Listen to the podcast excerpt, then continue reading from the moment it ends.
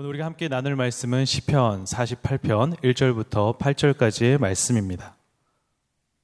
저와 여러분이 한 절씩 교독하여 읽도록 하겠습니다. 여호와는 위대하시니 우리 하나님의 성 거룩한 산에서 극진히 찬양 받으시리로다. 터가 높고 아름다워 온 세계가 즐거워하며 큰 왕의 성 곧 북방에 있는 시온산이 그러하도다. 하나님이 그 여러 궁 중에서 자기를 요새로 알리셨도다. 왕들이 모여서 함께 지나갔으며 그들이 보고 놀라고 두려워 빨리 지나갔도다. 거기서 떨림이 그들을 사로잡으니 고통이 해산하는 여인의 고통 같도다. 주께서 동풍으로 다시스의 배를 끼트리시도다. 우리가 들은 대로 망군의 여호와의 성 우리 하나님의 성에서 보았나니 하나님 하나님이 이를 영원히 경고하게 하시리로다 셀라 아멘. 오늘 함께 하나님의 성 시온이라는 제목으로 말씀 나누기를 원합니다. 어, 사람들이 흔히 하는 말 중에 이런 말이 있습니다. 사람이란 무엇을 하느냐가 중요한 것이 아니라 누구와 함께 하느냐가 중요하다. 결국 우리가 인생을 살아가는 데 있어서 무엇을 하느냐보다 더 중요한 것은 누구와 그것을 함께 하느냐가 중요하다는 말이라고 저는 생각합니다. 크리스천들도 이와 같다고 생각합니다.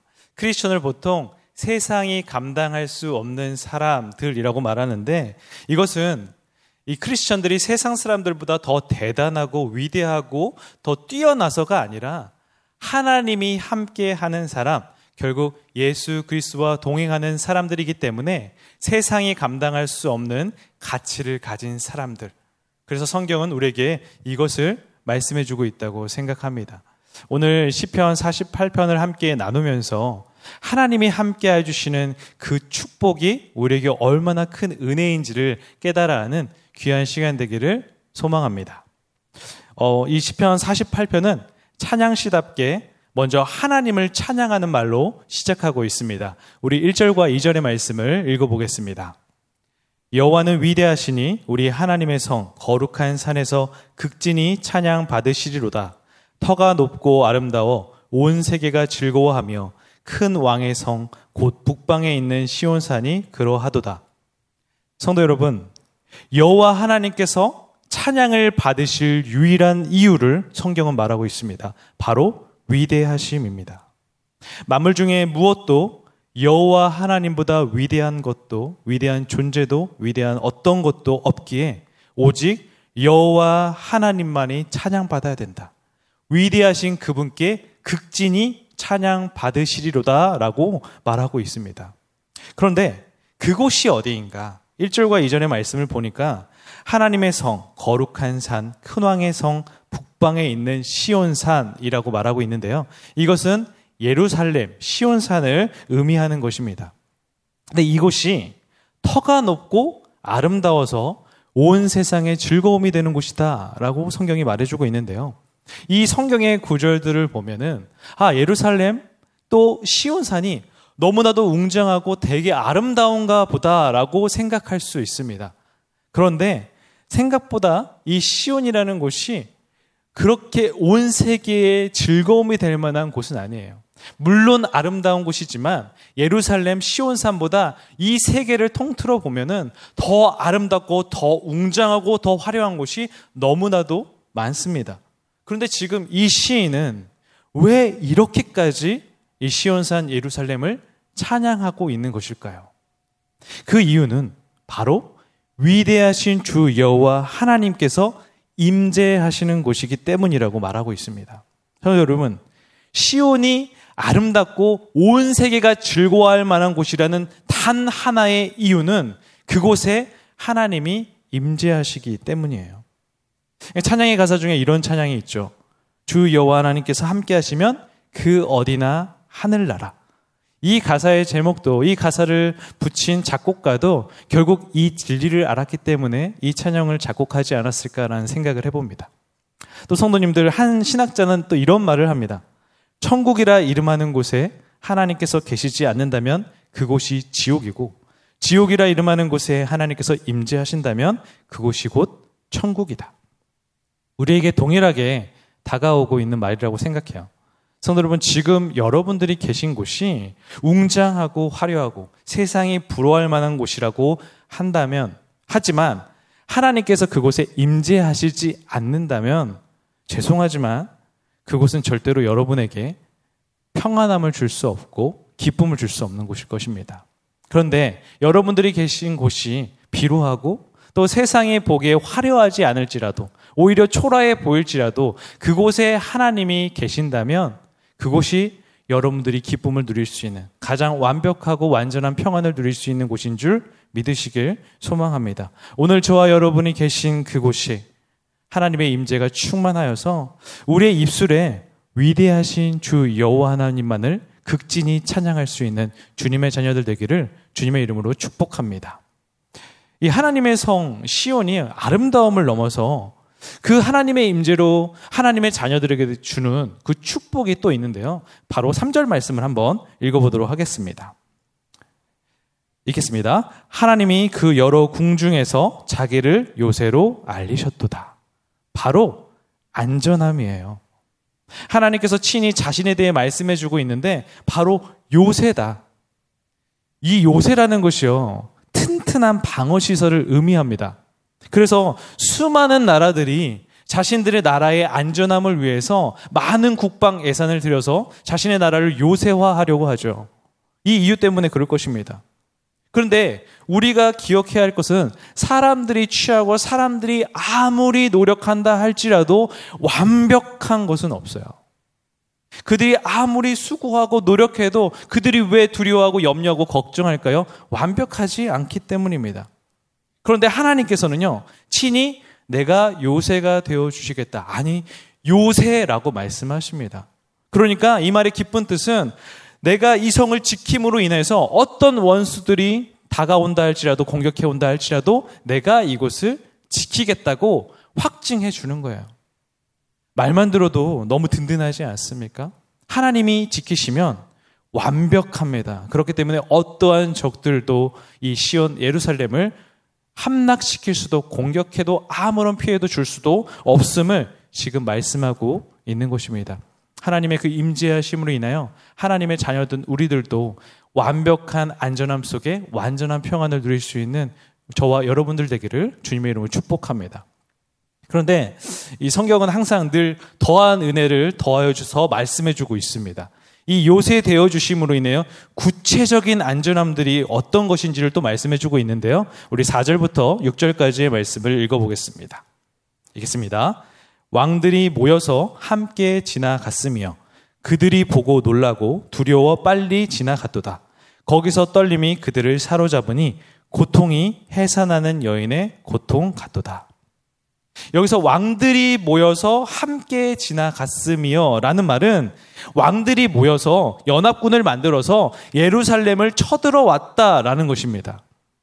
그들이 연합하여서 이 예루살렘, 이 시온을 정복해 보자고 힘을 합쳤다는 거예요. 그리고 쳐들어 왔다는 것입니다.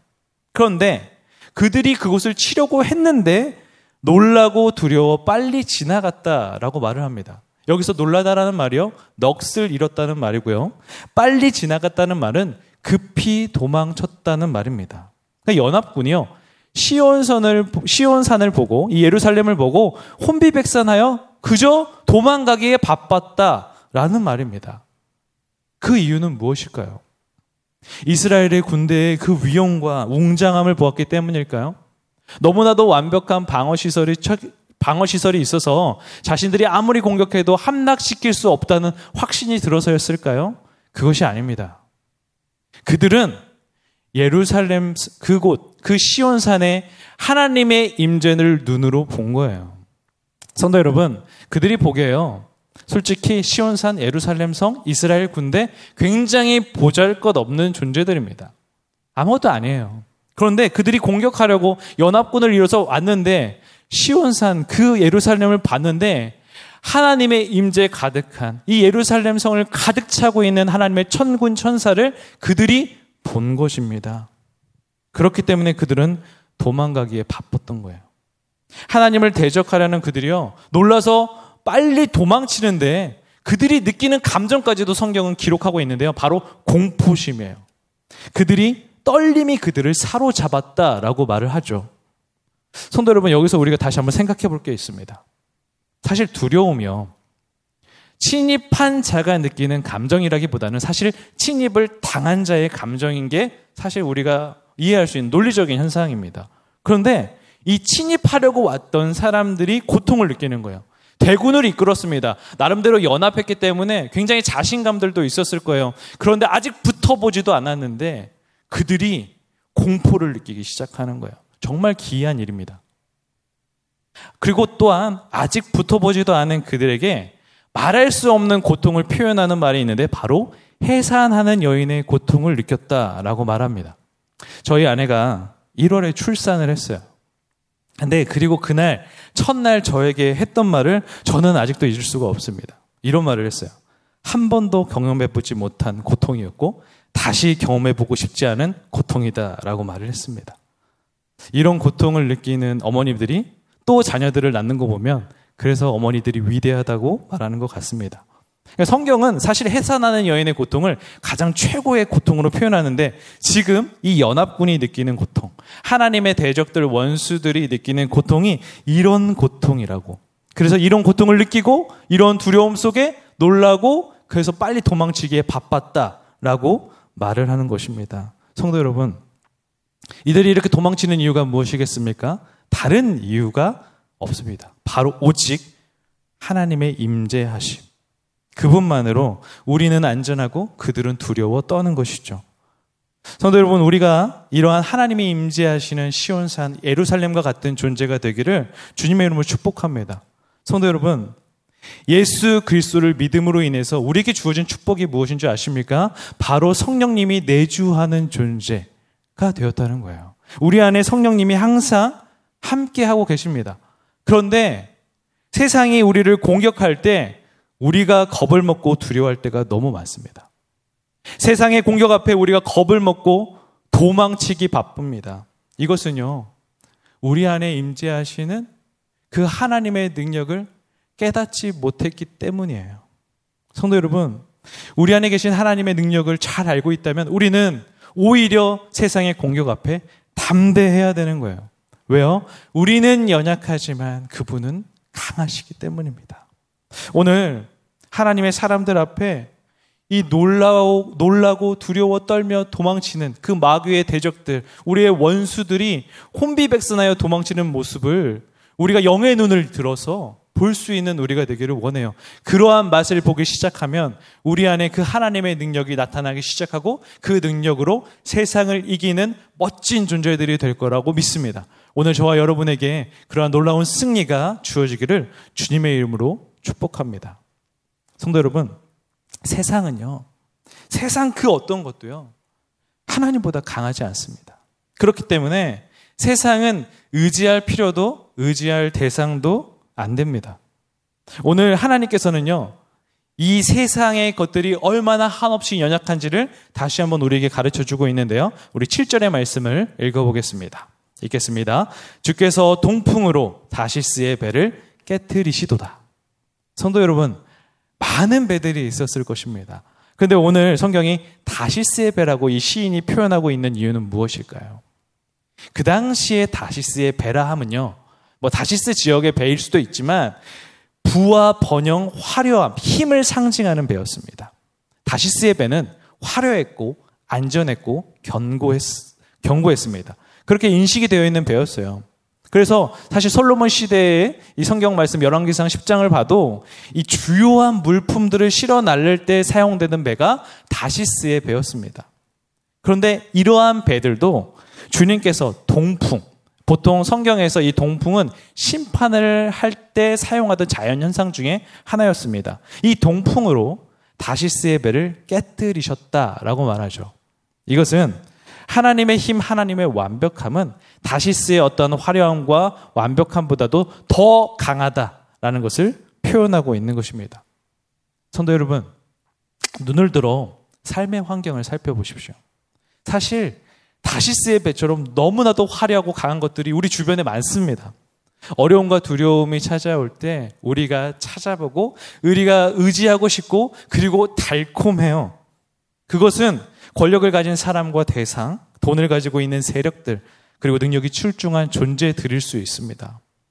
힘겨운 상황과 위기가 찾아오면요. 우리는 강하고 위대하신 하나님을 먼저 찾고 무릎을 꿇기보단 이 세상의 화려한 것들에 먼저 찾고 그들을 찾아가 도움을 구하는 것이 우리 인간의 연약한 모습일지 모르겠습니다. 하지만 성경은요, 지금 우리에게 말씀해 주고 있는 것입니다. 세상은 너무나도 연약하고 하나님은 강하시기 때문에 너희들이 먼저 찾아야 할 존재가 누구인가? 바로 우리에게 완벽한 도움과 요새가 되어 주시는 그분 주 여호와 하나님. 그분을 먼저 찾고 그분께 무릎을 꿇어 그분께 도움을 구해야 한다고 말씀하고 있는 것입니다. 우리가 왜 이렇게 해야 되는가? 왜 우리가 하나님만을 찬양하고 하나님께 나아가야 되는가를 또 8절이 말하고 있는데요. 우리 8절 말씀 한번 읽어보도록 하겠습니다. 읽겠습니다. 우리가 들은 대로 만군의 여호와의 성, 우리 하나님의 성에서 보았나니 하나님이 이를 영원히 견고하게 하시리로다. 성도 여러분, 바로 그 하나님을 찾고 하나님께 도움을 구하면요. 하나님이 우리 안에 임재하시는 그 능력이 나타나기 시작하는데 그것으로 인해서 영원히 견고하게 하십니다. 영원이에요. 하나님의 능력을 보고 하나님을 구하면 하나님은 한 번 도와주시는 것이 아니라 영원히 도와주시기 때문에 그러면 우리는 영원한 안전함을 누릴 수 있다고 말하고 있는 것입니다. 성도 여러분, 저와 여러분들이 그 하나님의 안전함 속에서 영원히 견고함을 누릴 수 있는 우리가 되기를 축복합니다.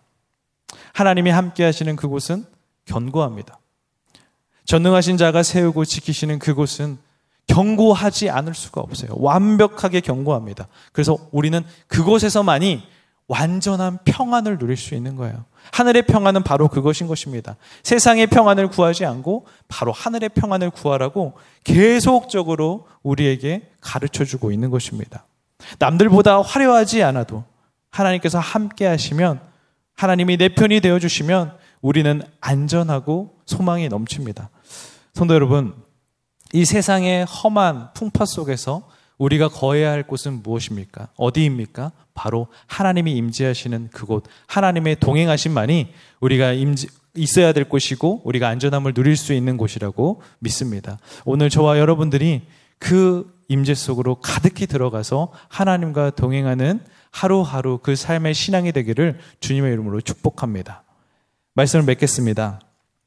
야곱의 아들 요셉 역시도 포로의 신분으로 종으로 팔려가는 상황 가운데서 창세기 39장을 보니까요. 이런 말이 기록되어 있습니다. 우리 창세기 39장 2절의 말씀을 함께 읽어보겠습니다. 읽겠습니다.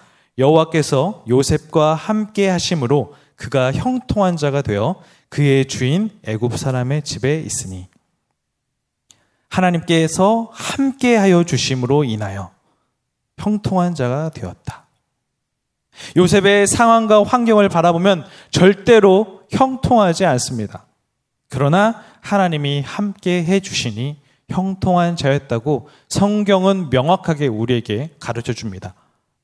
요셉에게만 해당되는 은혜가 아니라 우리에게도 동일하게 해당되는 일이죠. 성도 여러분, 여러분의 삶 속에서 여러분은 누구와 함께하고 계십니까? 서론부에서 말씀드렸듯이 무엇을 하느냐가 중요한 것이 아니라 누구와 함께 하느냐가 더 우리 인생에 중요하기 때문입니다. 오늘 시편 48편은요. 하나님의 성 시온에 하나님의 임재로 하나님의 즐거움이 되었던 이들의 놀라운 축복과 은혜가 기록되어 있습니다. 이것이 동일하게 우리의 삶 속에서도 하나님의 임재와 하나님의 통치로 인하여서 우리라는 그 존재 한 사람 한 사람이 온 세계의 기쁨이 되기를 그 은혜를 누리기를 주님의 이름으로 축복합니다. 기도하겠습니다. 사랑의 하나님 아버지 말씀을 통하여 주시는 은혜에 감사합니다. 오늘도 우리의 주변을 돌아봅니다. 세상의 화려함과 편안함을 쫓았던 우리를 용서하여 주시옵소서. 다른 무엇보다 하나님의 임재, 하나님의 통치를 기대하며 하나님께 속한 자녀들 되기를 원합니다. 우리의 삶의 우선순위가 되어주시는 주님을 찬양하고 그로 인하여 온 세상의 즐거움이 되는 복된 인생이 되도록 인도하여 주시옵소서. 감사드리오며 살아계신 예수 그리스도의 이름으로 기도드립니다.